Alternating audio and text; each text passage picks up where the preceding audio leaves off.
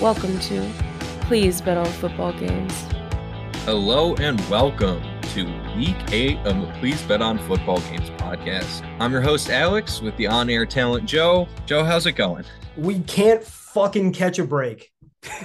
We're so close to uh, to being above 500 on winning weeks this year, and yet so far, This was not, it wasn't, you know, two steps back, but it was definitely one step back. It- we went two and three. Well, I guess two and three and a half on the week. You want to talk about those games? let's start with Thursday.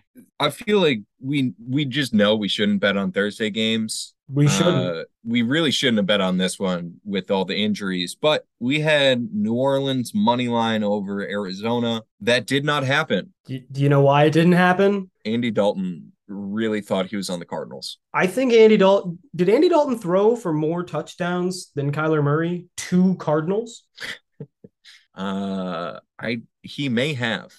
The fun thing is that so Andy Dalton threw three picks. Two were pick sixes on back to back motherfucking plays, getting the swears out real quick, earning that explicit rating. The issue is that even his non pick six was effectively worth a pick six because he threw it on what first and goal in the end zone It inexplicably. was something like that. I mean, I don't I don't know what down it was, but He they were they were damn near the end zone. It was early in the down and they were goal to go. And I know because I was watching on the plane, so my Wi-Fi was terrible. I saw the Saints get the ball down to the the green zone that, you know, 10 yards and in and uh my my stream cut out. I refreshed it and the Cardinals had the ball and I was like, "What the fuck?" So th- this is this is bullshit. Anytime you lose by 6 points despite losing 21 points on interceptions, you got fucked.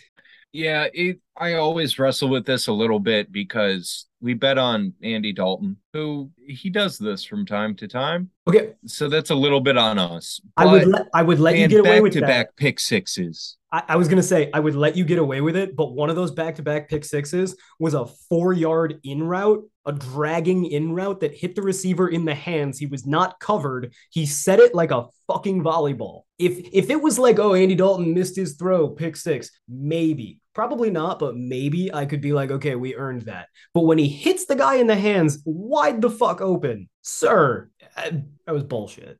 Yeah, I you're right. Okay, so that was bullshit, but still tough loss to start the week. Yeah, You got to stop betting on Thursdays. Gotta stop betting on Thursdays. Moving to some Sunday games. That that one o'clock hour was not good for us either. We had a co-best bet and our bonus bet on Atlanta. Best bet being plus six, the bonus being money line. Didn't really matter. Neither were close. Uh, Cincinnati beat the shit out of them. Yeah, this is no bullshit. Like on one hand, AJ Terrell going down in the first quarter really hurt because Joe Burrow literally could throw anything in the direction of his receivers and they would not only catch it but like cr- create exponential yards after the catch. But we knew that their secondary was banged up and frankly, I think that the Falcons still had a shot in this game if it wasn't for the fact that Arthur Smith refused to let Mariota throw the ball even when they were down 20 points. That's on us. We bet on a overrated coach and that happens. We we fucked up. That's a bad bet, bad handicap. We deserve that loss. All two and a half units. Yes, we did. I think I agree 100%. We deserve that one. We knew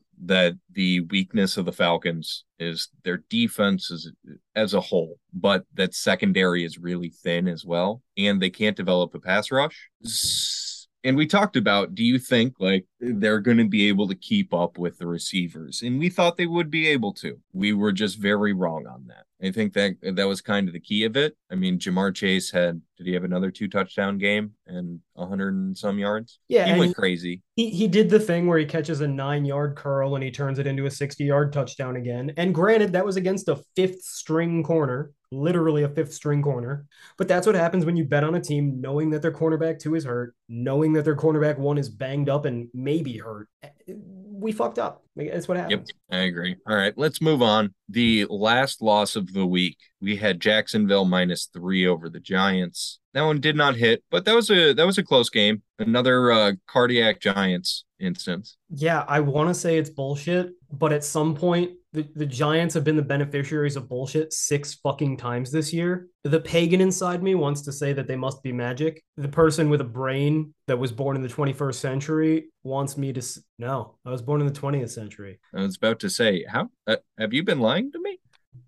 The intelligent, educated human being inside of me wants to say that the Giants are the biggest fucking frauds, and just because they continue to pile bullshit upon bullshit does not make their bullshit solid. It makes it really smelly. Um, we will go with this is mild bullshit because we bet on a team that has positive bullshit traits in the Giants. Uh, we bet on a team with negative bullshit traits in the Jaguars against a positive bullshit team in the Giants. And when you have a stinky team like the Jaguars who just can't seem to get out of their own way, and you bet on them laying points against a stinky team like the Giants who can't seem to stop themselves from winning, shit's going to happen. This is a mild bullshit. I don't know what else to say, but it makes me upset. Yeah, this one is just tough. I I think mild bullshit is probably fitting. I I could probably just say legit because the Giants have done this so many times. I still don't believe that's who they are. No, I think I think all of their games have been one score games. They've just won six of the seven. honestly, Like that's is, not and that that's not a sustainable thing. One score games like classically are a thing that flip from year to year and why you see teams go from four wins to 11 or 12 wins to seven. it's not just that they're winning one score games. It's that they're winning one score games where they're very lucky to even be within a score. Like they should be getting blown out and somehow they're winning. It's fucked. It. I, I'm at the point where people keep on saying, like, you, you listen to the radio, you listen to like betting shows, and people are like, oh, you know, the Giants, they're not real. They're six and one, but they're not actually good. And I'm like, does anybody actually fucking think they're good? Like, I don't think anybody does. It's kind of like that Steelers team a few years ago that went 11 and 0 when they were like legitimately a below average team. Yeah, I mean it, it's definitely coaching that's playing into this. And they are incredibly well coached, but it is still just so much luck. There are so many things that bounce their way, and to be able to keep coming back like this. Etienne is- fumbling on the fucking edge of the goal line, getting stopped at the one yard line as time expires, several stupid penalties by the Jaguars, multiple fourth down turnovers by the Jaguars. It's just so much shit. And every time the Giants need a break, they seem to find one. It's it's not sustainable. And unfortunately, the Giants play absolutely fucking nobody this year, so we may never find out if it is sustainable or not. Till the playoffs. Well, you say that. I know it's actually super plausible. Like just off of being six and one and an incredibly easy schedule. Oh no, I'm saying you say that, but then you see the teams that were supposed to be good going to the playoffs and they suck. Yeah, that's that's another part. But we we can get into that as we talk Yep. about the games. Yep. Let's finish up. We can uh, hit some highs on the way out as the afternoon slate or four o'clock slate was very good to us. Our co-best bet, Kansas City over San Francisco. We had Kansas City minus three. That was, I think, a 21 point game. Yeah, and that's despite the Chiefs fumbling a punt at their own fucking goal line. It's despite Mahomes throwing an interception to start the game. The Yeah, turnover they luck, basically spotted them 10 points. yeah, the turnover luck went against us, and we still got a decided win. It was exactly like we said. The Chiefs are just in an entirely other tier from the 49ers. That's it. Yeah. And there's nothing more to be said. This was a terrible line. I agree. Next up, we had Seattle beating the Chargers. Or no, we had them plus six and a half. But We didn't need it. nope. Uh, Brandon Staley should be burnt at the stake. Uh, it's kind of bullshit that we want that the Seahawks won this game because they absolutely should not win this game. But Brandon Staley begets bullshit. He actively loses his team's games. He does it every week. Justin Herbert has to play otherworldly to transcend that, and for once, he did not. Yeah, I think this one was just kind of clear based off of what the Chargers have shown us. Like at a certain point, you have to say it's not bullshit when Brandon Staley keeps doing this and keeps putting the team in bad positions. Yep. I mean, that And, was our like, handicap. The Seahawks won by what 14? Yeah, it dominated. We we had we had a three score cushion basically in our number. Like that was hundred percent legit. If you can Oh, yeah. talk about certain plays here and there, but it's three scores. Couldn't agree more. So on the week, I am proud of four of our bets. I am not proud of one of our bets. I, I see no reason to change anything. Eventually, the market will correct itself. Yeah, I think I think we're we're getting a better read on things. It's just the the fun of betting on football games. Of sometimes people really fuck up. Sometimes people do really well. E- even in this league, it's 40% bullshit. A wise man Yep. once told me. I don't know about wise, but a man has said that before. It's me. All right. Should we get to some games? Yeah, let's talk about some fun ones. For week eight, we start off with some more Thursday night football. The Baltimore Ravens are going to Tampa Bay to play the Buccaneers. The Bucks are plus one and a half. Want to guess what this line was Sunday morning? Uh, Tampa minus three. Yeah, this line has moved four points. Oh, good. Like, I mean, I'm not surprised. I don't think that has much to do with the Ravens holding off the Browns. Probably has more to do with the Bucks are terrible right now. They just got the shit kicked out of them by the Panthers, who should have the first overall pick in the draft this year. yeah, it's it's really rough. Pardon the uh the water sounds in the background. I've moved back into my my studio, my Venice studio, which is a bathroom. My Venice bathroom studio for this podcast only. Our last virtual podcast for the foreseeable future. Yeah, we should have started with that. I just didn't know if we wanted to you know, surprise them when there's no uh, overlap. Well, you know what? Maybe we'll get some of our uh, our good luck from 2021 back because I'm getting in touch with my roots here in Venice, Marina Del Rey. I live on the border. My Works mailbox. My mailbox is in Venice. I'm not. Anyhow, Lamar Jackson completed nine passes last week against the Browns' putrid secondary.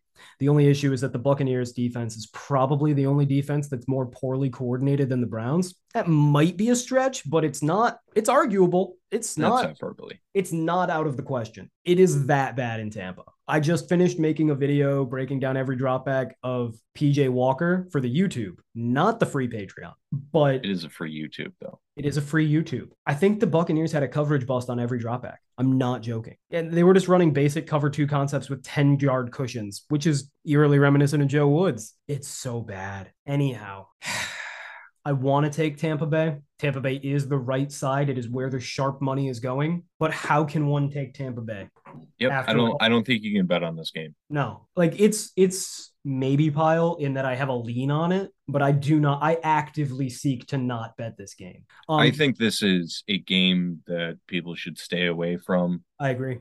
because the Buccaneers, you can't bet on them right now. I I don't think it's intelligent to do it because you, you can get into the buying the dip thing and everyone's low on them, so you're getting you know plus points when they're at home. But it's because they haven't shown anything. Like you, you just cannot bet on an offense that refuses to score the ball and a defense that is running around with no idea what they're doing. I don't They care are- how much talent they have. They just they're they're bad right now. You can't They- bet on them. They are very certainly the worst coach team in the NFL, right? Which means they can only go one way from here. They can't get worse. It can only get better.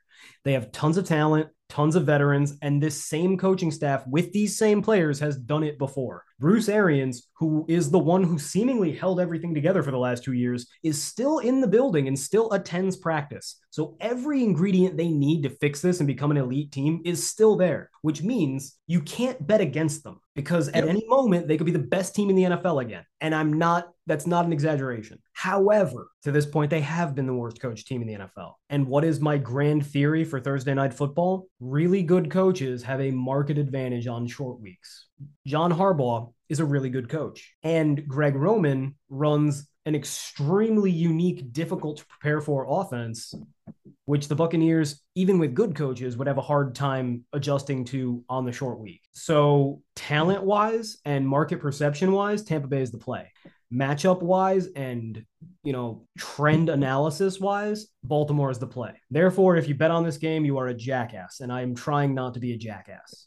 Ja- Yeah, I just think you're you're gambling too heavy on one thing happening or It's it's not. literally gambling. Betting on this game is gambling. So uh, that's I just especially with being on a Thursday where extra weird stuff comes in, you don't know who's playing, how healthy people are. Yeah. It, it's just one to stay away from. And then Rather- move on to Sunday. Rather than bet this game, go put a thousand dollars on black and spin the fucking wheel. Better odds. Same odds. I think it's better. It's literally better. the same. You you're gonna you're gonna get math on me. You're gonna math me right now. roulette is a 50 is a 50-50 payout so it's even odds but there are two greens which means there's a 10% chance of green which means it's literally the same it's the same as minus 110 What about a tie it can't be a tie in football? oh That's how you get better odds in roulette. okay yeah no i mean you, I'm you- making this up. I have no idea. I don't know the math. I we we do legal things. We don't we don't do math. i used to do math I mean, I did math in high school. This is so unnecessary. Let's go to Sunday. yep And because we don't get enough of them, we go back for another London game Sunday morning at 9:30 a.m. Eastern Time. The Denver Broncos and the Jacksonville Jaguars are playing. The Jags are minus three. Looks like they're about to go to minus two and a half. And guess who's going to be in Los Angeles not watching this game at 6:30 a.m. You. Actually, I'm not even sure about that. I might be on a plane to Chicago or I might already be in Chicago. Who fucking knows where I'll be? um, it's October. That- it- it's October. That means that I could be in any one of three or four cities. Um, I won't be watching this game one way or another, though, in all likelihood. Apparently, Russell Wilson's going to play. I don't think that that should move the line at all. No. Um, the Jaguars are what I want to do, but it feels like a square play. Right. I don't know. I I still feel like the Broncos are just not a good team. Oh, they're dog shit. And not that the Jags are a good team, but they feel like a competent team. The problem is that they're they're so consistently not competent. Like if they could They- just- if they could just not shoot themselves in the dick, they would be at like what four and two or four and three, five and two. But I feel like it's not as much like incompetence. It's a different level. Like it's incompetence, like they just fuck up. Yeah. But it's not like the Nathaniel Hackett where stuff is like, what the fuck are you doing? and Russell Wilson just like standing there waiting to get sacked rather than throwing to the open receivers. Yeah, it's just like Trevor Lawrence when the ball's slippery, he fumbles. And like, you know, sometimes he doesn't make the greatest decisions. But there seems like there's a plan when they're playing football. It's just sometimes guys fuck up. Whereas Denver, it's like eh, they just kind of go and see what happens. You know what? Here's why we're going to bet on the Jaguars. They're going to be a fucking play. Here's why it's going to be that way. The thing that makes the Broncos even remotely formidable is the fact that they run a very complex defense with lots of simulated pressures, dropping defensive linemen and edges out into coverage and shooting inside linebackers in blitzes, right? So they're sending Mhm. four, but they're it looks like they're sending more than four. So everybody's covered, but you feel like you're being pressured, even though you're not. It really fucks quarterbacks up. They make lots of mistakes. It's why everybody throws interceptions against the Broncos. Frankly, it's why Patrick Surtain has such gaudy coverage statistics, despite being a good, not great corner. And I know that that's a wildly hot take these days. Yeah, that is. I think he's I think he's good. Like Yeah, he's good. close he's he's close to great. He's an elite second corner, and he's a solid first corner. Yeah, I think that's fair right now. Well, PFF's got him at number two, and most people are talking about him as like the best corner we've seen since Prime Revis. Yeah, that's too too quick. Yeah, we've, Too we've, quick to we've get the shark. So basically, what I'm getting at is the Broncos' claim to fame is that their defense is super complex and exotic and brings lots of pressure and it, it fucks up quarterbacks' heads. Well, we just saw the Jaguars go against almost the same fucking thing in Wink Martindale and the Giants last week, and they handled it very well. And if it was not for fumbles and some red zone turnovers, they would have scored a, about 45 points. So I'm encouraged. I think that I think that the Jaguars can handle the Broncos fastball. And then on the other end, I don't think that Russell Wilson can do shit against anybody. And I don't I don't believe he's injured at all. I honestly believe that the Broncos sat him down last week so they could see if Brett Rypien was going to be the solution and they realized he, he's probably not going to be the solution and they are putting Wilson back out there as more a show of hopelessness than a show of faith. I don't know if it was quite as direct as like, hey, Russ, we're going to sit you down. I imagine he's probably a little beat up, and they went, yeah, we know you could play, but we're going to uh, make sure you're as healthy as possible before we put you back out there. And it can't get much worse with Rypien in. Yeah. Oh, I've, I've and got now, and now they're back to like, okay, we got to play him. He's healthy. We gave him a week to like try and figure out his head. It's obviously not any better with Rypien. Again, not much worse, but let's play him. So I've got one more angle on this game, or rather an anti-angle. A lot of people are going to say something about the Jaguars going to London. They've been there so many times. They are especially adept at handling going overseas. Is it even London or is it Germany? I don't know. It's fucking Europe. It's all the same. it's Wembley. It's London. Yeah, so they've played at Wembley a bunch of fucking times. Once upon a time, people thought they might become the London Jaguars. That's not going to fucking happen. Regardless, a lot of people out there who are extremely square are going to tell you that the Jaguars have some kind of advantage from this. It's not true. Nobody on this Jaguars team was a part of those teams that went to London. You know who was part of those Jaguars teams who went to London? Nathaniel Hackett.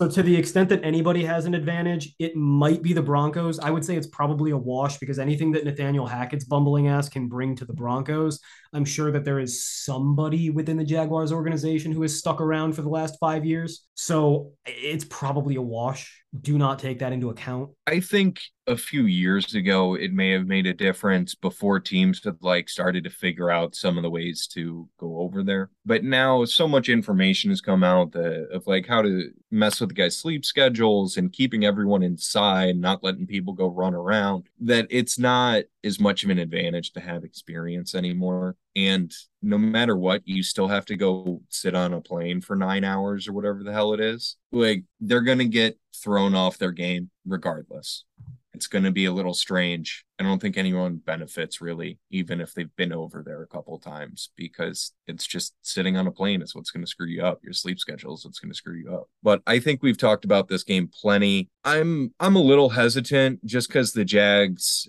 feel like they kind of cheddar dicked us a little bit into believing they had figured it out and now they do look a little more dysfunctional lately. But i do still think they're the better team. They have the better quarterback. They have the better coach. I think their weapons are similar and i don't know. They they should win. Yeah and and you know what? Honestly we've got two weeks in a row of everybody being on the jags like last week, the Jags over the Giants was the single most sharply bet game on the table. Sharps bet on the Jaguars more than any other team this past week. So you know what? Fuck it. If at first you don't succeed, try, try again. Everybody's always a little bit early. Let's jump on this bandwagon. We're going to make the Jags our first bet of the week, and I'm not going to watch the game. Yeah, I won't watch this game either because I will be asleep. Yeah, it's hard enough to get you up for the fucking one o'clock games. Oh, dude, I'm moving back to the Midwest, so I get to call them the noon games like they're supposed to be called. Yeah, we're gonna have to decide how we do that because I've been doing all kinds of East Coast bias and doing everything on uh, your time. Here's what we do: we call it the noon games because that's how God intended. Honestly, I think Mountain Time is the superior. It is watching. It is. But it's the ideal, but we live in a fallen world. Fair enough. To the noon Let's slate? move on. you you haven't moved here yet. You don't get to call it the noon slate. It's still one o'clock till we're till we're live podding. Well, how about this? It's fucking 10 a.m. slate. How about that? No. It's far too early. Dastardly early. It is. Especially if you do anything on a Saturday night. Terrible. Anyway, to the one o'clock slate, we have the Arizona Cardinals going to play the Minnesota Vikings. The Vikings are minus four minus four now. Okay. This line was Vikings minus six. It's moved two points, and I'm fucking tempted, dude. Yeah, I I don't love minus four. It's moving. But down. the Vikings it's on its way. The Vikings are coming off a bye. Cock I know the bye. Cardinals have a mini bye because they played on Thursday, but the Cardinals are not a good team.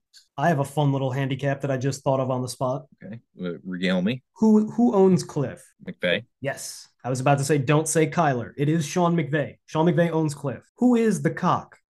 A McVay disciple. The McVay disciple. McVay, he he cultured this cock. McVay groomed this cock. He stroked him in times of need. He built him up, made him hard, and then sent him off to explode on the league. He prepared this cock honestly, I know that the Vikings are a severely overrated team, but I still kind of like them. Like their defense sucks, don't get me wrong. But the reason that their defense sucks is because you could just throw like easy, quick shit over the middle against them all goddamn day, right? And and, and Kyler literally can't because he can't see it.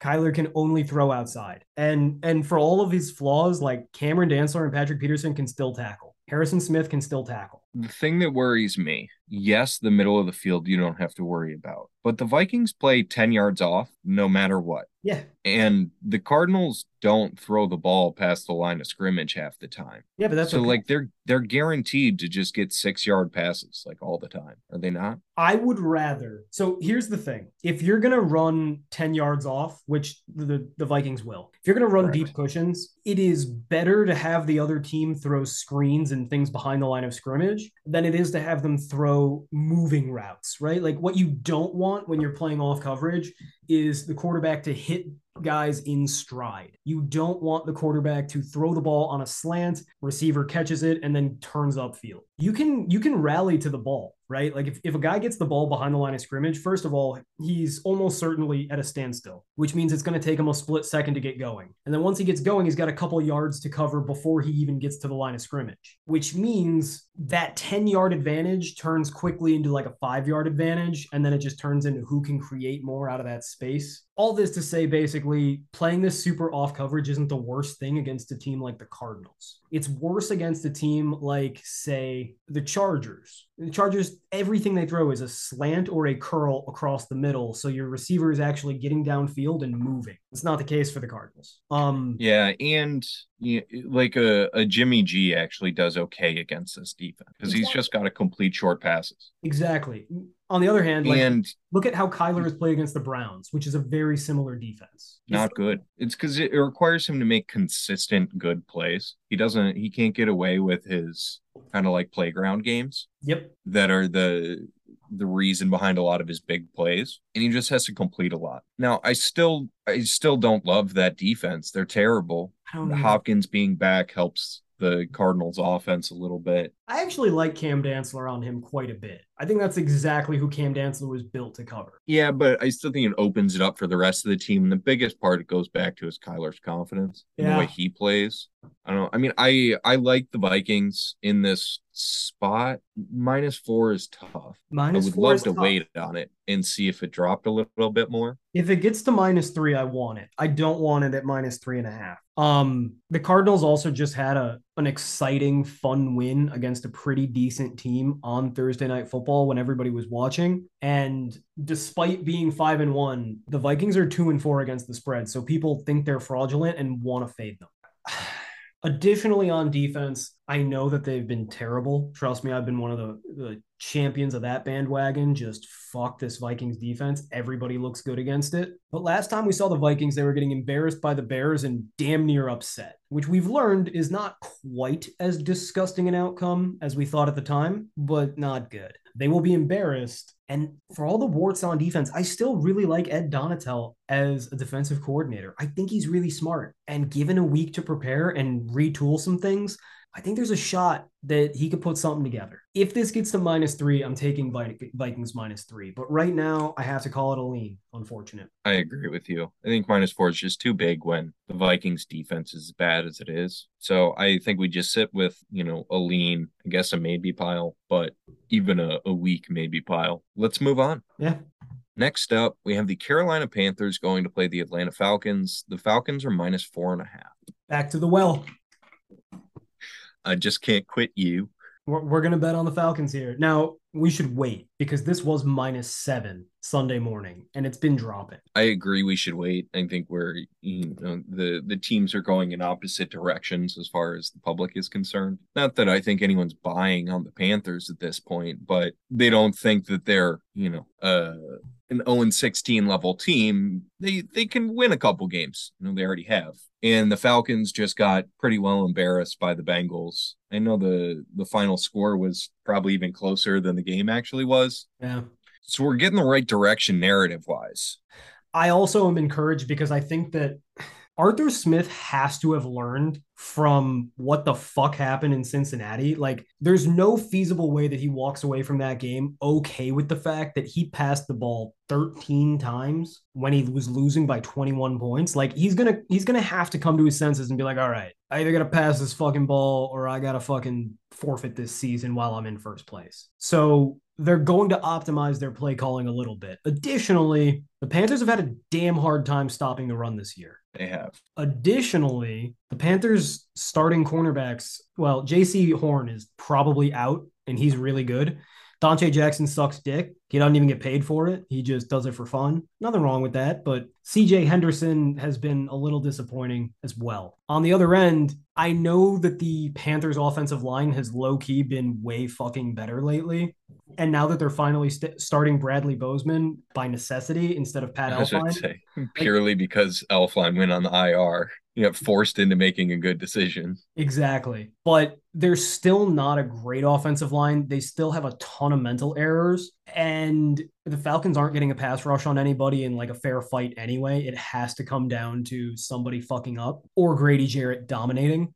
So I think that to the extent that the Falcons are ever going to play well on defense, this is a pretty decent opportunity. And I think that people are really high on PJ Walker right now. And let me tell you, having graded all of his snaps from this season now, they shouldn't be. He's not legitimately good. He they are housing him and sheltering him extremely. And Dean Pees is too smart to let somebody throw. I think they threw seven halfback screens last week against Tampa. And I know what you're thinking. They have good running backs. They should be getting the ball into their running backs' hands. But there's a problem. They ran the same fucking screen, same play, same blocking, same formation seven times. Five times to the Every left, single screen was the same. five to the left, two to the right. Exactly the same play. Oh my god, They ran it twice on the same drive. that's terrible. And Tampa lost. Well, Tampa is a fucking fire drill. Like they are truly fucked coaching wise. The Falcons are a lot of things, but fucked on the coaching staff is not one of them. Even if they don't have AJ Terrell and they don't have Casey Hayward, I still like the Falcons here at anything better than minus five. I honestly expect this to be a blowout. I could definitely see it being a blowout. A blowout. It's a big number though for a team that I still don't think is that good, but they're definitely the better team. They're better coached. They've actually had success this season. This is what you're going to do. You're going to wait and you're going to see if this line goes down to minus four. And if it goes down to minus four, you wait. And if it ever gets to minus three, you bet your mortgage. If it doesn't, you take it. Because anything between minus three and a half, uh, no, anything between minus four and minus five and a half is the same to me, right? I agree. It's almost impossible to win a bet minus five, or sorry, it's almost impossible to win a bet minus four and a half and lose the same bet minus five and a half. Games just don't land on five points. It doesn't fucking happen. Now, having said that, this game will land on five points, but you have asymmetric risk. If it gets down to minus three, you've bought yourself about a 10% chance of winning this bet, just statistically speaking, because games land on three so much more often than they land on anything else. Wait, but eventually bet the Falcons. It's probably going to be a best bet. I know I sound like a broken record, but 83% of the time this year, it's been right. Falcons, the first bet I truly love this week, probably going to be a best bet because Tigers don't change their stripes. Dirty birds. Yeah, I don't I don't love the number, but I think overall the handicap is right. I think we wait and probably have to sweat it out a little bit at the beginning of the game if we get four and a half or four or whatever. But I'm comfortable with it. Let's move on. Next up, we have the Chicago Bears going to play the Dallas Cowboys. The Cowboys are minus nine and a half. Shockingly, this line hasn't moved an inch since before Monday Night Football, but I also don't want to take it. I think that the right side is the Bears. Uh, I think that they are a little underrated because, yes, Justin Fields sucks, but the offensive line is massively underrated. The wide receivers are massively underrated. And Luke Getsy has impressed me as an offensive coordinator. It's a lot of running. It's basically the same shit that Nathaniel Hackett's doing, but they're just executing better in the run game. And he's got a couple more trick plays that he breaks out to get Justin Fields to manufactured easy yards. I, I just don't want to bet on this game. Nine and a half points. Yeah, no, I, I think- don't either. I think you're right that the Bears are probably the right side just because I think that defense is good enough that the Cowboys aren't going to be able to just shit on them. Obviously, when you have Dak back there, the you need a big matchup advantage uh, at your playmakers, and I don't think that necessarily exists. The line hasn't been incredible, so I think you know Dallas should be able to score. They're the better team. They should definitely win, especially because of how bad I think the Bears offense is. They're exceeding expectations, but they're still a very bad offense. And they can't throw the ball. You can't throw. You can't I, I can't bet on a team that cannot throw the ball at all. Which is also kind of why we can't bet on Dallas. Yeah. But Dak- and I don't want to bet on a team at nine and a half anyway. Dak has been terrible. And that's kind of also what I want to bet. Like Dak is right now, when Dak doesn't play football, people think of him as a good quarterback because Dak just doesn't fuck up that often, or at least it doesn't seem like it. You remember Dak for his averageness and consistency of being average. But in reality, when you watch him, he actually puts the ball in harm's way pretty often. And he gives you very little upside to go with those turnover tendencies. I'm not high on the Cowboys. I kind of want to bet the Bears. I know the Bears are the right side. It's certainly a maybe pile, but it's just tough to do it. Yeah, I I just don't want to bet on a bad team with a bad quarterback. And and I don't want to bet on a team that just blew out the New England fucking Patriots on Monday night. That's a bad recipe. All right, so we'll maybe pile it, but let's move on. Next up, we have the Las Vegas Raiders going to play the New Orleans Saints. The Saints are plus two. Game's tough. Uh, it'll be a really good game. That's for damn sure. I just don't know who wins it. And I, while it's extremely actionable, I don't even know who's playing quarterback for New Orleans. I don't know who's healthy in their secondary. I lean Raiders, but I'm not. I'm not betting it. It's a coin flip. I agree with you. I think it's a coin flip. I honestly would lean New Orleans because you know they they had a rough week last week. Well, hey, But- um, Andy Dalton is PFF's third ranked quarterback in the NFL. I I don't get it. We, like Andy Dalton. We like Andy Dalton, I love Andy Dalton relative to the market, and, I- and I don't think he's close to that. and he just threw three picks last week. Well, two of which were pick sixes. It was really two, but yeah, Still, I don't know. I think this one it's just tough though. It, it's a hard one to bet on because they're two very similar teams. New Orleans has a lot of uncertainty about them right now, but I think you know you you have a home team catching a couple points with really similar teams. That's where I would lean, but I don't think you can bet or you no, can't bet on it. This game's not it's, bettable. It's a tough one. All right, I guess we got to go to who's up next. Next up, we have the Miami Dolphins going to play the Detroit Lions. The Lions are plus three and a half. Okay, this game is a little tough. It was Miami minus three, at which point I liked it. At minus three and a half, I don't love it. It smells very fishy. I- On one hand, eventually Tua has to pay for his sins. I think he threw five pickable balls last week, and none of them were actually fucking picked. He was really bad. That's disgusting. It was really bad. It's so bad that I'm probably going to stay up late in the night to make a fucking YouTube video explaining why it was so bad. You're And a I don't- warrior, man. I don't want to fucking hear any of this shit either about it was his first game back in two weeks. You, you think he had his thumb up his ass for those two weeks? Like he was perfectly well prepared against a It was bad, two weeks. against a It's bad not team, like he was out for two months. and he played against a bad team. And frankly, his performance was emblematic of everything that we've come to expect from him. So no, I don't. I don't expect Tua to be any better in the upcoming game. What it boils down to is is Tua going to come back to earth where he fucking belongs? Or is Mike McDaniel going to just absolutely mentally dominate Dan Quinn and co? Because Mike McDaniel is still great. He's very great. And the Lions are increasingly poorly coached on defense.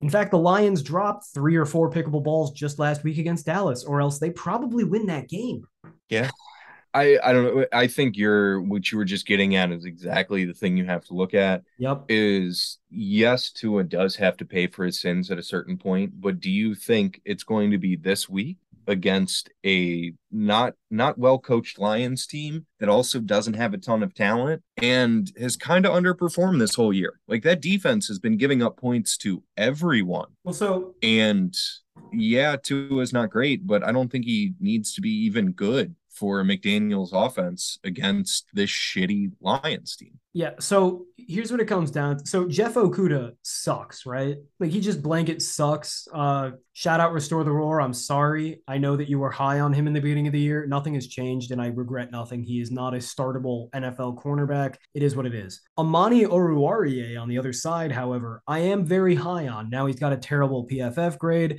I think he's only played one week, so shit happens. But to the extent that Amani Oruwariye is a good cornerback, and I believe he is, he's good because he's big and plays the ball really well. He's not going to cover Tyreek Hill or even Jaylen Waddle. He just can't run with them. It's not in him, and it never will be, and that's okay. But it's not okay when there's no other defensive backs worth a damn to help him. It's also not like the Lions are going to get a pass rush because Aidan Hutchinson actually has looked increasingly good every week. Like every week, he's gotten a, he went from being like uh, this guy kind of sucks to this guy's getting fraudulent sacks to like okay, this guy's kind of tearing the game up.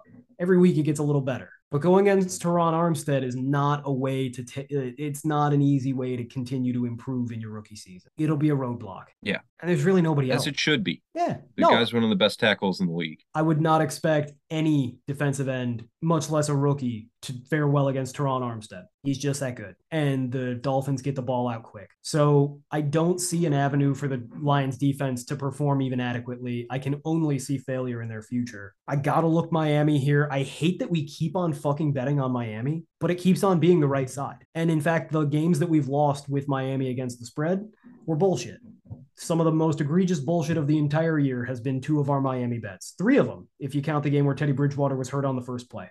Ugh, that one's still wild. Yeah, I, I mean they're they're a much better team, and their weakness of their fraudulent quarterback doesn't come into play in this game because the Lions are not a team that's going to make them pay for that. So I, even though you know, we keep getting burned by them, maybe not keep, but we've gotten burned by them a few times. It's three, it's three and a half for a much better team that also has a matchup advantage. Let's put it maybe pile, but it's high on that maybe pile. I think we yeah, probably I think it's towards the upper end, but it might also speak to the strength of this card. But let's move on. Next up, we have the New England Patriots going to play the New York Jets. The Jets are plus one and a half.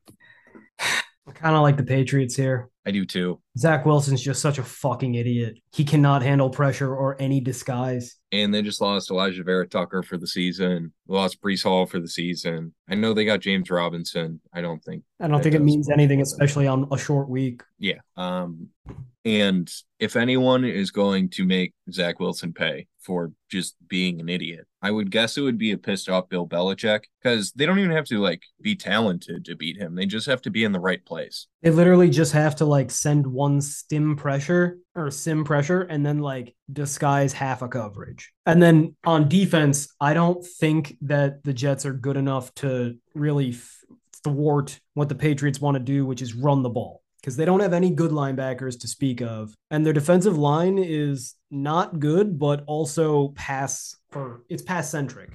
Like Leonard Williams is sick, right? He's everything he was ever supposed to be. Um, but Sheldon Rankins, what?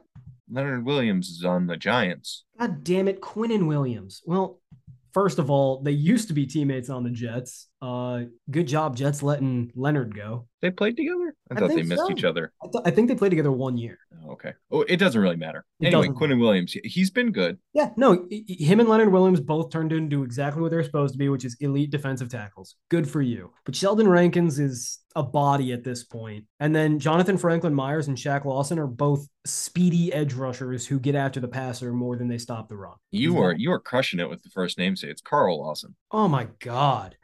Okay, Shaq Lawson is who?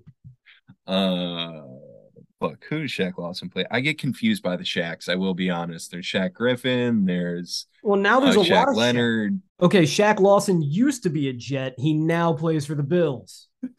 you know, because they, they they acquired Shaq Lawson when Carl Lawson got hurt. Really? I I I just know that Carl Lawson's their dude now. But. Yes. And Carl Lawson has a 41 run defense grade per PFF. He's also, and this is much more indicative, he's 6'2, 260. Eh, stop yeah.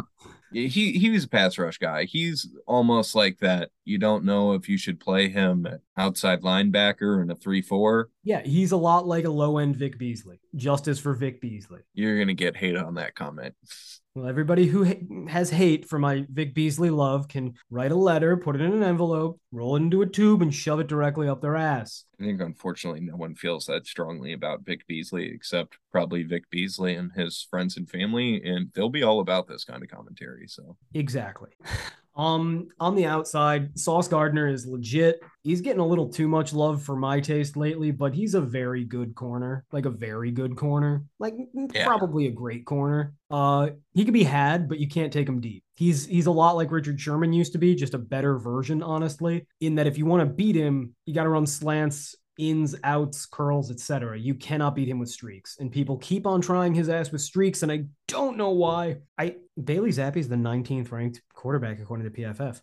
Why? Why? Why? Why? Why? Why? Um, I, I think that the Patriots will put together something, and that something's probably going to involve a lot of Rhamondre Stevenson running the ball at a weak uh, Jets interior defense. I don't know what else there is to say about it. I think that this is going to be a very low scoring game. I'm seeing something like 17 to 10, but I, I don't feel strongly about this. It's kind of a maybe pile, but the Patriots over the Jets feels right. Yeah, I'm I'm same boat. I, I don't want to bet on the Patriots because they're not good. I don't ever. It's like when bet we bet on them against the Browns, and I felt better about that, and I was still like, eh. because they're just not good. I mean, we saw them on Monday against the Bears, who are terrible. They got embarrassed. Yeah, but the Bears have a mobile quarterback, and Bill Belichick has never been able to handle a mobile quarterback. Yeah, but even the offense looked terrible. Like they they, Well, they weren't able to do anything. bad. It's gonna look bad. It's Yeah, always gonna fair. look. But remember, they still scored 14 points. That's basically all they're gonna need against these Jets to win. All right, I think I think maybe pile Yeah, maybe pile. and and let's move on. I agree. And for the final game of the one o'clock hour, we have the Pittsburgh Steelers going to play the Philadelphia Eagles. The Eagles are minus 10 and a half. Not touching it. Nope. And you maybe bet Eagles first half. There's a, a decent number. I was about to ask you the exact same fucking thing. What's the line on the uh first half? Minus six. Ugh, It's, three for the first quarter. no, Uh, we just can't touch this game. Nope. Can't. All right, so fuck them. On to the four o'clock hour. First up, we have the Tennessee Titans playing the Houston Texans. The Texans are plus two. Ah, fuck, Alex. It's our old nemesis. Titans minus an extremely bettable number. I mean, minus two is within the range that we can bet on them. It is in our allowable range. We have we. It's written in the stones. You cannot bet. You know what? I'm in California too. When I'm in Los Angeles and we bet on Mike Vrabel minus less than three, it typically works out for us. And we've done it quite a fucking bit because for those of you that was for those that was a stat. let me let me That tell was a s- Shut the fuck up. Let me tell the new listeners. These problems won't happen when we're in the same room. We're gonna they tell still them totally will. still totally will, but I will punch you. Um for the new listeners, as high as we are on the Falcons this year, we used to be that high on the Titans before they lost all of their roster talent. And Ryan before Ryan Tannehill became an old, old man with a with a cane. Um, we are no longer that high on the Titans, but before we fail, before we deserted the Titans, we decided no more betting on a Mike Vrabel team laying more than two points because Mike Vrabel will try to win by as few points as possible. Yes. Man, Can I make my comment about your stat now? do it. That was that was like on ESPN when they give you a stat during a game that's like he's the first player to throw a football this distance in a game on a Sunday night when it's 64 degrees out and between two, two and four teams. That's what I got from you saying in LA under three on Mike Vrabel. A lot of qualifications. Yes, but do you remember that Monday night game, week one of 2019, when? Okay, I just realized how pathetic that was. Um, Thank you. regardless, do you remember that week one game, 2019, No. Titans, and the line was minus three, but we went on Bovada and found an alt line that was fucked up and they had the odds wrong. So we got Titans minus two and we ended up pushing because the Titans missed five field goals that game. Oh yeah, I do remember that game. Yeah, I'll never fucking forget it. Thank God we got minus two because we pushed. This is why we don't lay more than two with Mike Vrabel. See also every time he plays a good team in the playoffs. Um, man, the Titans are just so much better than the Texans. They have to beat them by more than two. And I know that the Texans are way better than people think, but the Titans are better than people think as well. I the Titans are the square bet, but they're the bet. Yeah, I think these are two kind of underrated teams. Neither of them are good, but they're still underrated. So we don't really get any move in the value. But the Titans have actually been playing pretty well the last couple weeks, last few weeks. You know, they're still what they are, but it's a lot better than the beginning of the year where they didn't look like anything. So they're back to what they are, which is a solid team with some pretty talented players, but some definite holes and not a great coach. But then you go to the Texans, who have a ton of holes. Lovie Smith is the coach, and just not much else. Like they haven't, yeah, they've looked okay throughout the year, but never to the point that they're like, oh yeah, they're really rounded into form. Davis Mills is taken over. They're they're on the come up. They're still just not very good. Texans are worse. It's under three. I think Titans are the play, though it does feel kind of square. Thank you for stalling while I get my laptop charger. Yeah, no, I mean it's it's square, but it is also the correct pick. 100% the Titans have to be the right pick. Yeah, I agree with you. I mean, it's two points. It's a big talent discrepancy. I think we we take it. We don't think about it too much. And worst case, we get another edition of Mike Vrabel. You rock his bitch, Yeah, no, I like and that. that's at least good content. Yeah, it's good content. All right, let's put Titans minus 2 in our let's actually bet it pile. Not the maybe pile. And that means that we get to do this. All right, moving on. Moving on. hold on. The next game in the four o'clock hour, the New York Giants going to play the Seattle Seahawks. The Seahawks are minus three. All right. The Seahawks were minus one and a half uh Sunday morning. I still like the Seahawks. I'm just I'm gonna go broke betting against these Giants, but I have to do it. They're they're not good. I agree with you. I I like the Seahawks. They I don't truly understand it, but they're they're like a decent team, man. They don't have a ton of talent. They're not super well coached, but like the games go pretty well for them and they aren't fucking up that often. I like the Seahawks coaching actually. I really like their offensive coordinator Shane Waldron. I think he's legitimately good. Uh, another McVay disciple, effectively the lesser cock, but I also think that Pete Carroll deserves a lot of credit because we like the inclination of the world was Pete Carroll's a pretty damn good coach. Like not great, but pretty damn good. And then the Russell Wilson lovers basically spammed the internet with slander for Pete Carroll saying he's a fucking dinosaur idiot. And it turns out he was right. Why are you booing him? He's right. So he was hiding Russell Wilson from the world because he knew that it wasn't so good. I I still think his his philosophy is a little outdated, but or did he just have a bad quarterback and know that he needed to hide that? No, I think it's a little outdated. Eh, it's probably a little outdated. Regardless, I think the Seahawks are pretty decent. This line is moving and it will get down to minus two and a half. Take it at minus two and a half. It, it like on Sunday, if it's still minus three, okay, so be it. But it's gonna get down to minus two and a half. The public is gonna come in hard on the Giants, and the sharps are gonna come in late. So we'll take it at two and a half. Fuck you. It's gonna get there. Yeah, I, it would be great to get it at two and a half.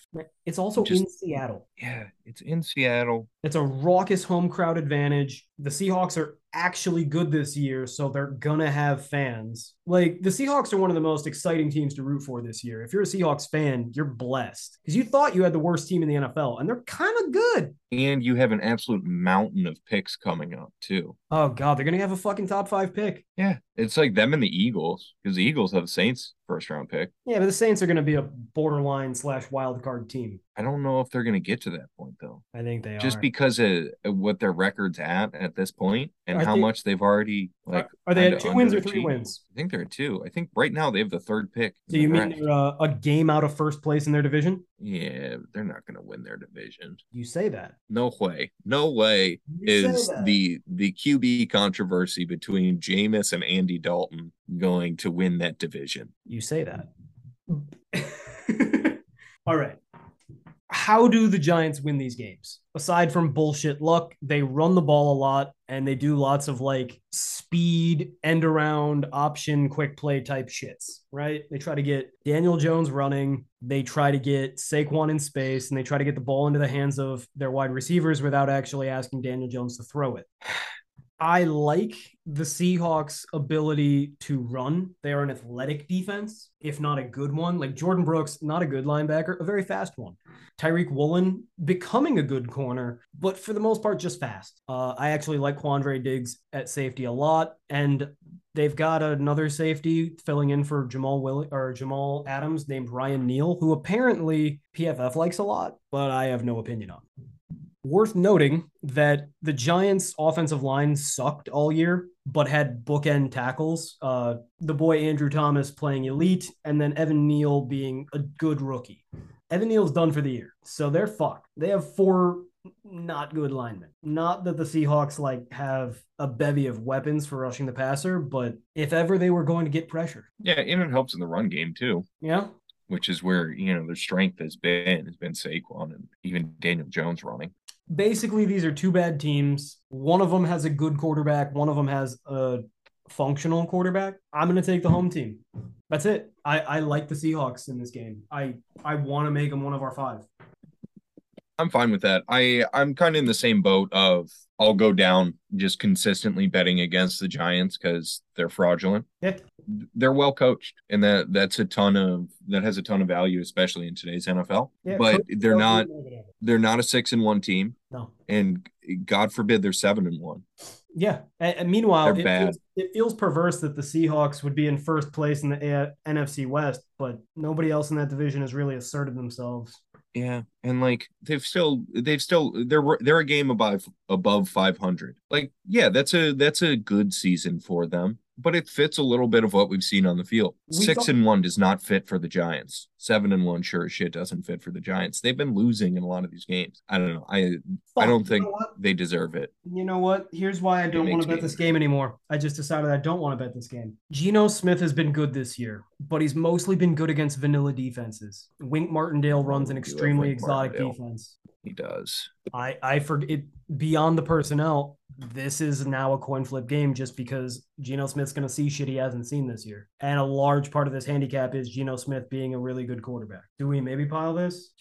I don't know because I feel like either either we think Geno is good enough or we don't. Well, I think Geno's good, but I don't know if he's always good. Like it's a matchup problem, right? And this is a kind of defense he's not seen and probably not going to see again and frankly, what we've seen from him this year is a little bit different than what we've ever seen before. And by a little bit, I mean pretty fucking different. So, to the extent he ever comes back to your Earth, this might be one of those instances. I don't know, man. This is tough. I. All right. Well, we could, we'll maybe pile it. We've got a handful of picks or, or, what we have three picks already and we've got a handful on the maybe pile. It's the top of the maybe pile but wink martindale really adds an aspect that i kind of don't want to touch. Yeah because that's where it, it, makes me go why are we even putting it in the maybe pile at that point? You might as well just say okay we don't want to fuck with wink. I don't want to fuck with wink but i don't want to bet on the bears i don't want to bet on new england and i don't really want to lay four with miami so the maybe pile's kind of desolate. All right. Okay. We'll maybe pile it. We only have a, a few more games left, so we'll be back. Next up, we have the San Francisco 49ers playing the Los Angeles Rams. The Rams are plus one and a half. Remember when I made the biggest bet of my entire life on the Rams over the 49ers a few weeks ago? Do you want to do it again? No. Yeah, uh, I mean, I think the right side here is the Rams, but you can't make that bet. They're coming off a bye. They hopefully figured some things out, gotten a little healthier, and the 49ers just got their shit pushed in by the Chiefs. But the Rams have been terrible. They're in the same boat as the Bucs to me, in that you can't trust that offense right now, and the defense uh, is just not great. I mean, the corners have struggled for them and they haven't been able to just get off the field. Like how many times you watch the Rams and it's just constant third down conversions? Yeah, the Rams are really frustrating because they so desperately need to add pieces. And the fact that they didn't add the pieces in the offseason is frustrating. But the fact that they're focused on all the wrong things is even more frustrating. Like, I understand that the running game is important for Sean McVay's offense. I really do. But you don't need to be trading the entire fucking farm for Christian McCaffrey when you lack any speedy receivers and literally have no defensive ends worth starting in the NFL. Like, get your priorities straight. I understand running back's more valuable for you. It's not more valuable than an entire draft, an edge rusher, and any vertical element to your offense whatsoever. Now, coming off a bye for the first time in a long time, there's a chance in hell that the Rams could have a healthy offensive line. Alaric Jackson has been good at left tackle, probably better than Joe Noteboom was. So that's not really a loss. Oday Aboushi is actually a pretty solid right guard. Like, not good, but enough, right? Uh, Rob Havenstein had a week to get healthy. Brian Allen had a week to get healthy. And all of a sudden, that offensive line that looked like absolute dog shit really only has one weak spot at left guard with Bobby Evans.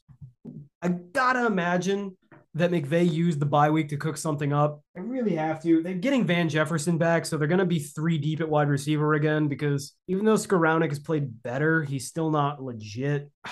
Realistically, the right play is probably just to bet on the fucking Rams. Yeah, I mean, I think this is like identical to the Bucs right now. The right play is to bet on this super team that's just underperformed to this point and is getting a pretty good number for their talent. But the thing can with the you Bucs, bet on them? The thing with the Bucs is that they have good talent everywhere, great talent at quarterback and wide receiver, but they have arguably the worst offensive lineman in the NFL at left guard, and they have arguably the worst head coach and one of the worst offensive coordinators. Whereas here, we've got a pretty good defensive coordinator, and we've got a really good head coach, and we've got a good quarterback who's well rested, and we've got a very limited but still adequate wide receiver group. Like they can't run anything deep, but they're good at everything else. God forbid they figure out a way to use Tutu Atwell and get him deep. They might be cooking with gas. So there's a lot more hope for the Rams. They they feel a lot closer to being a good team. Their offensive line is getting better, like we said. I don't And the- know, man. Against the this 49ers team, I still don't think they match up unless they can get deep options because the 49ers kill you in the short game. That's what they want to play. They want to play that intermediate stuff because they have really good linebackers and a good D line. It's true. And uh, a lot of their DBs are bigger dudes that Well, like to what? bang and keep you in front. You know what I would counter with? A few weeks ago, these two teams played, and the Rams had entirely a backup offensive line, and they were still in it to the very fucking end, despite Deebo Samuel turning a bad throw on third down into a massive touchdown. Dis- like basically, they had two bullshit, extremely long touchdowns that should have been bad plays, and they barely won. And Matt Stafford also threw a pick six. But the Rams do that shit. Their offenses, their their defense is not good. No, it isn't good. They can't get off the field. They have no pass rush. Their corners are incredibly overrated. I don't know. I I just I don't want to bet on the Rams until they show me something because eh, they they just feel the same as the Bucs to me. Uh, the Bucs are more of like a, a coaching issue, whereas the Rams are more a, a talent deficit issue. But all the same, it, it just seems like yes, they're very good and they should be good, but they don't have the pieces that used to make them incredible. And they're just like they're scary because they're underperforming. Like when have the Rams played up to the point that we think they should this year? Well, the answer is never, but man, all they got to do is win, and they're a better team. I don't know. It feels like I would be a pussy if I didn't bet on the Rams this week, you know? That's fair. I mean, we can totally bet on the Rams. I think the Rams are a better team, but uh, I I just don't think that they have it right now.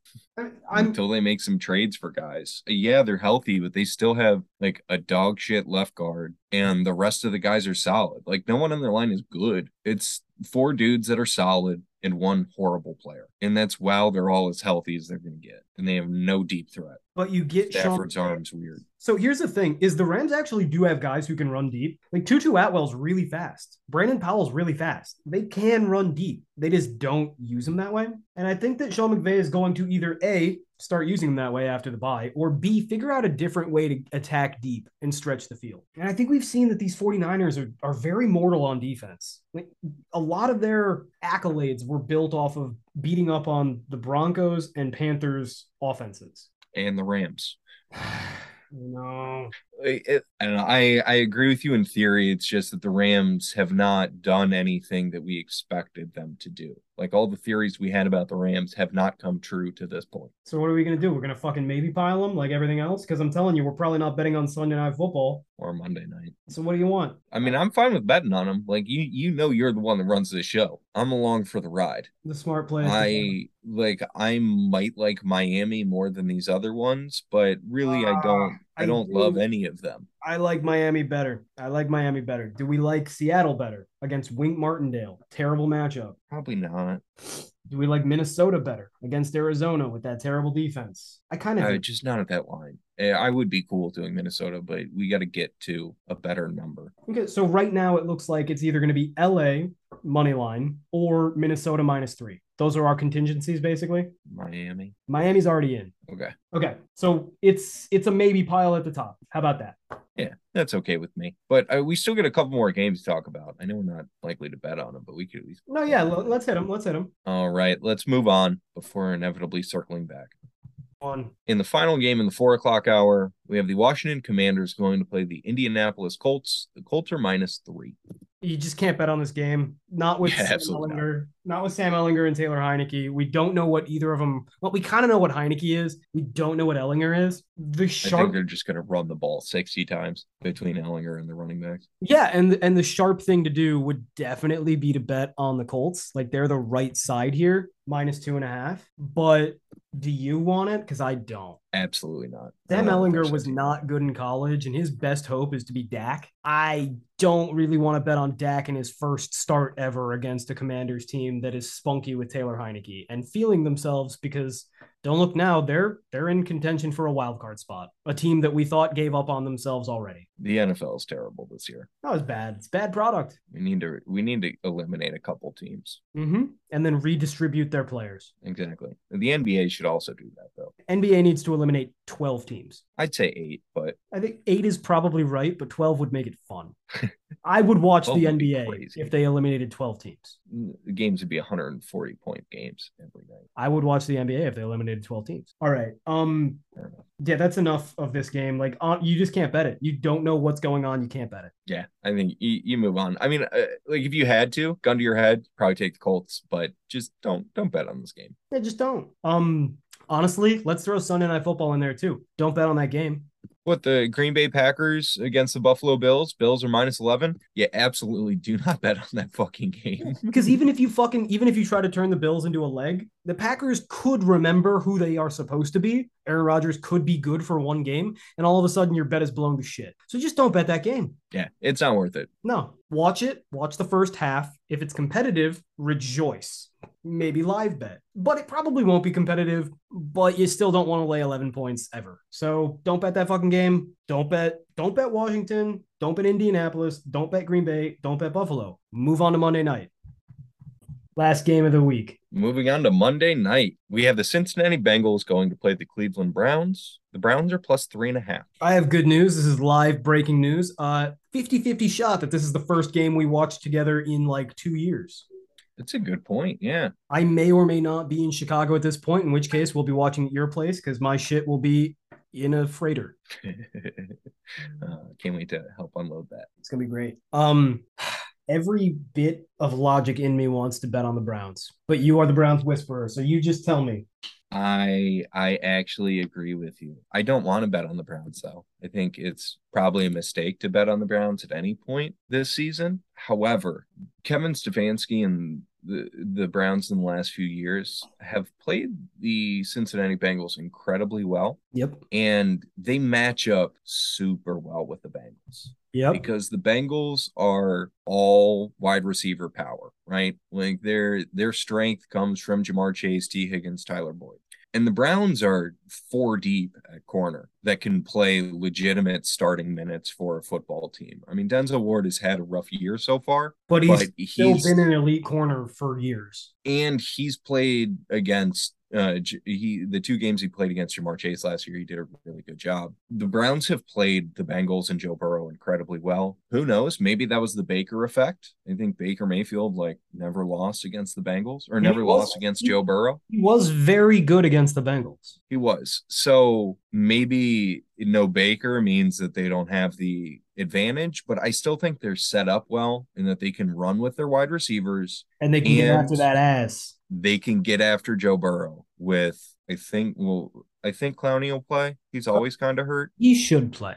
but he should play. And then you have Myles Garrett who is healthy and you know, maybe only thrice a game, but those three plays he does make incredible impacts. And Joe Burrow doesn't like having a bunch of dudes in his face. He likes to just chuck the ball into the air whenever that happens. And the Browns actually have the corners that can run with his safety valves. So I think it's a good matchup. I think we're getting good value because the Browns are kind of fun to shit on right now, rightfully so. Yeah. And the Bengals have now won a couple games, and people are going to go back to, oh, look at Joe Burrow, so fucking cool. They already have. Look at him throwing footballs 50 yards downfield into triple coverage, but his wide receiver pulls it out because they're really good. God, he's so cool. God damn it. Browns plus three and a half is the move. It is because you're getting the you're getting the half on Getting the top of it. You're getting the fucking hook, the big hook, the scythe. God damn it. Are we fucking betting the Browns on Monday night football? I absolutely do not want to, But it's but right. I think it might be the right play. Here's the other thing. Joe Burrow the last two weeks has been like creating shit out of nothing, right? And like breaking out of sacks and throwing the ball, and it's late in the play, and that's when Ja'Marr Chase turns those 10 yard passes into 80 yard passes, right? But do you know why he's been able to break out of shit? It's because it's a mush rush against a bad offensive line. So you get you're getting unexplosive defensive linemen are getting contested opportunities to tackle Joe Burrow. Myles Garrett, for his warts, when he beats an offensive lineman, he beats him like lightning. So he gets a clean shot at the quarterback, which is probably why he has one of the highest uh, pressure to sack conversion rates in the NFL consistently. It's rare that you see Myles Garrett win and not turn it into at least a quarterback knockdown. Like he gets to the actual quarterback when he wins. Jadeveon Clowney doesn't win as cleanly, but he wins as consistently, if not more so. So Burrow's going to be under duress from both angles, and Burrow turns pressures into sacks at a rate that nobody can match. And then, yeah, the safeties in John Johnson and Grant Delpit, they blow coverages like fucking crazy. So that was the other thing I wanted to get into is that they they are being forced into a slightly better defensive setup because Jacob Phillips tore his pec and is done for the year. He's been their green dot this season since uh Anthony Walker went down and he's been atrocious. I mean, it was a mistake. He was never yeah, he, he he yeah, he was not good on the field. He was not good as the you know calling the plays either. He's so not a good this week human. yeah, that's a whole other thing. This week they're giving the green dot back to John Johnson, who did it last year for a lot of the year. He's not great at it either, but he's better. So that ideally should cut down on some of their coverage busts. And that means that uh Deion Jones, who they got from the Falcons, will be playing. I don't know that Deion Jones actually helps that much. I think he's better than Jacob Phillips. I don't think that's the the thing is I don't think he helps, but he certainly can't be worse. Um, yeah, so because the worry with the Bengals and is that Joe Burrow will hit open guys 40 yards downfield. And if the Browns want to bust six coverages across the game, they're probably going to give up four touchdowns on those busted coverages because the Bengals are good at taking advantage of that. And that's where I go, okay, this might be a three score game because the Bengals could get three giant plays and then the Browns are trying to come back with Jacoby Brissett. That's my doomer mindset. So the way we lose this bet is busted coverages because the Browns bust coverages a lot and the Bengals take advantage of busted coverages a lot.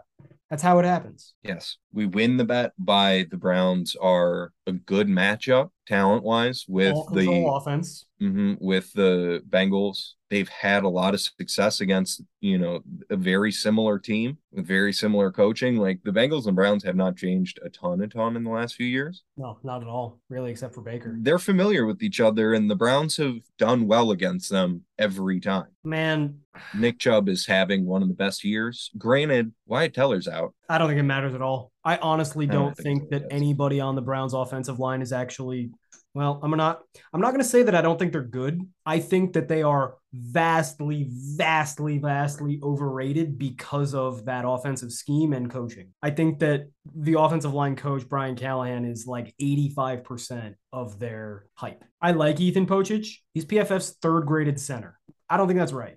Yeah, that's a little ridiculous. I like Joel Bitonio. I don't think he's the best guard in the NFL. I think he's in a position to succeed. Jack Conklin was a solid right tackle, never great until he came to the Browns. And then he's been consistently elite. And Jedrick Yeah, Wills kind of all the time anyway. Jedrick Wills kind of sucks. Yeah. You Well, know that's because he just doesn't care. You, you know what the thing about the right guard is? I like Wyatt Teller a lot. And I think that to the extent that anybody is like actually as good as his hype, I think he's probably the closest on that offensive line.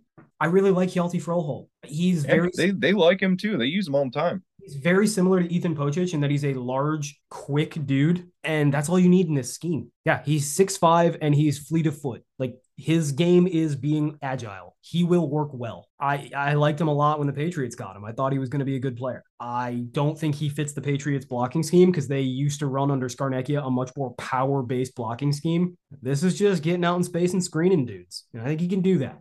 So Shunt will have a day. They will run all over the Browns, or I mean the Bengals. Same shit, very literally. Man, I don't know. Do you think that the Browns bust coverages, or do you think they cover three and a half? I think they probably bust coverages, man.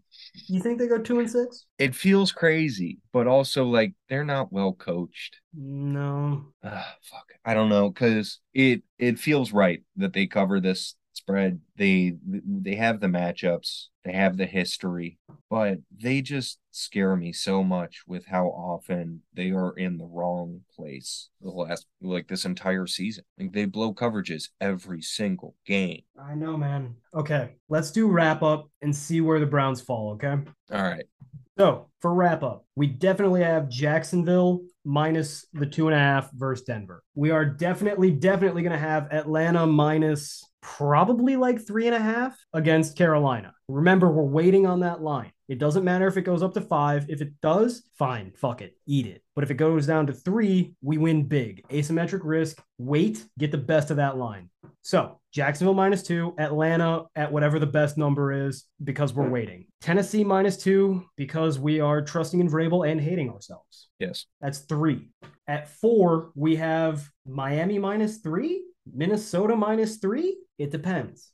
If either of those games gets down to minus three, we're taking them, right? Yes. So that's probably our five. And then our maybes are LA money line, New England minus one, and Browns plus three and a half. It's tough. Yeah. Um, I think you're right on if either of those other numbers get down, to three, we take them between Mini and Miami. But what if Minnesota stays at four? I'm I'm fine with taking Miami at three and a half. I am too. I don't love it, but I'm okay with it. Same. I just don't think that Dan Campbell can handle Mike McDaniel shit. Yep. Okay. Miami minus three and a half is now on the board, but remember to wait because you'll probably get three. And if it goes down to three, that's what I'm fucking grading it as. Um, Minnesota minus three. If it hits, that's in. Well, if it hits minus three, not if the bet hits. That would be unfair. Otherwise, LA. Fuck it. All right. I'm cool with that. Uh, I think it's asking to be disappointed, but it's the right bet. it's we're getting plus points for a better team at home. Yeah, and, and it's LA money line. So that's probably what, 110? Um 105 plus 105. Okay. Yeah. So take the plus 105. Money line, Rams. How about this? We'll take Minnesota minus three and a half or four or whatever the fuck it is as our bonus. But if it's minus three, it shifts to the big five and LA money line shifts to the bonus. How about that? I like that. I like that. That's easier than trying to say wait and wait. Yeah. All right. Okay. That'll do it for week eight. Next time I see you guys, I'll be seeing Alex in the flesh. Now we uh, how we're gonna have some logistics to figure out. Oh no, I got it all on lock. Are we gonna share a microphone? Yeah. This this microphone has a two-way feature. It's good. We're gonna do duet this shit, baby. All right, week eight. Let's see if we can get back to uh, 500 on winning weeks. That seems to be where we're stuck. Till then, Asta.